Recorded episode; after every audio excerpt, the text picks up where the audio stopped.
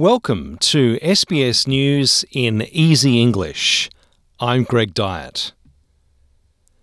The crossbench has raised concerns over the Albanese government's National Anti Corruption Commission principle that public hearings will only be held in exceptional circumstances.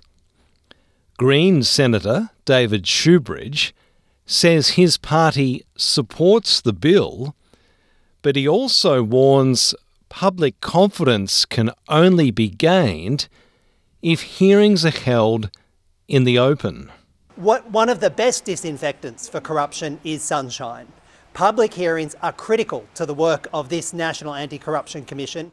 Opposition leader Peter Dutton says his party believes the government has got the balance right on public hearings. It's the, the Commissioner who has all of the details of a particular allegation or investigation before him or her, and that person has the ability to decide whether it would be in the best interest for a public hearing or a private hearing to be held. Uh, there'd be criteria around it otherwise, and uh, I, I believe that that is getting a balance right. Australia's banks and financial regulators have met to discuss how they can help protect almost 10 million customers whose sensitive details were stolen in the Optus data breach. Treasurer Jim Chalmers says he's brought together Treasury, the banks, and regulators to address privacy and data retention concerns.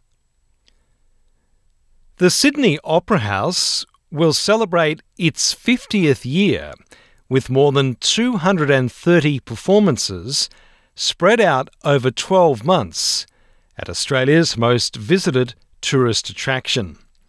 The program will kick off next month with nightly projections on the iconic sails, accompanied by free open air choral performances by community choirs, culminating in a grand finale concert on its 50th birthday in October 2023.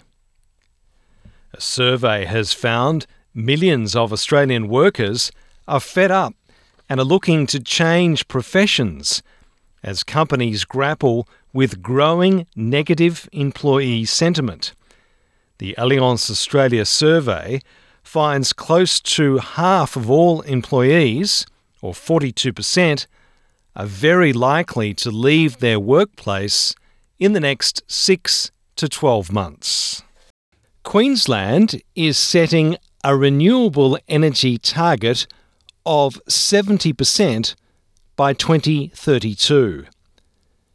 Premier Annastacia Palaszczuk unveiled the state's new energy policy in a social media post, saying it's about cheaper, cleaner, and secure energy for Queenslanders.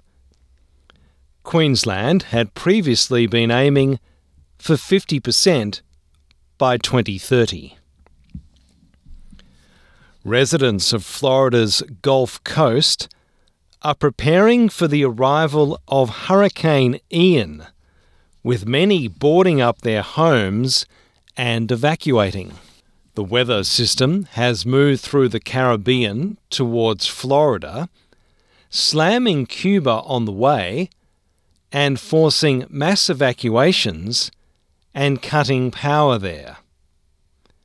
More than 2.5 million Floridians have been subject to evacuation orders or warnings, with the storm expected to bring hurricane force winds and in some instances up to 50 centimetres of rain. In football, Spain has earned themselves a spot in the UEFA semi finals following a 1 0 win over Portugal. Portugal started off dominating the match, but in the 88th minute, some teamwork from the Spanish side saw them score the winning goal. And Geelong champion Joel Selwood has announced his retirement just days after his side won the AFL Premiership. I'm Greg Dyett, and that's SBS News in Easy English.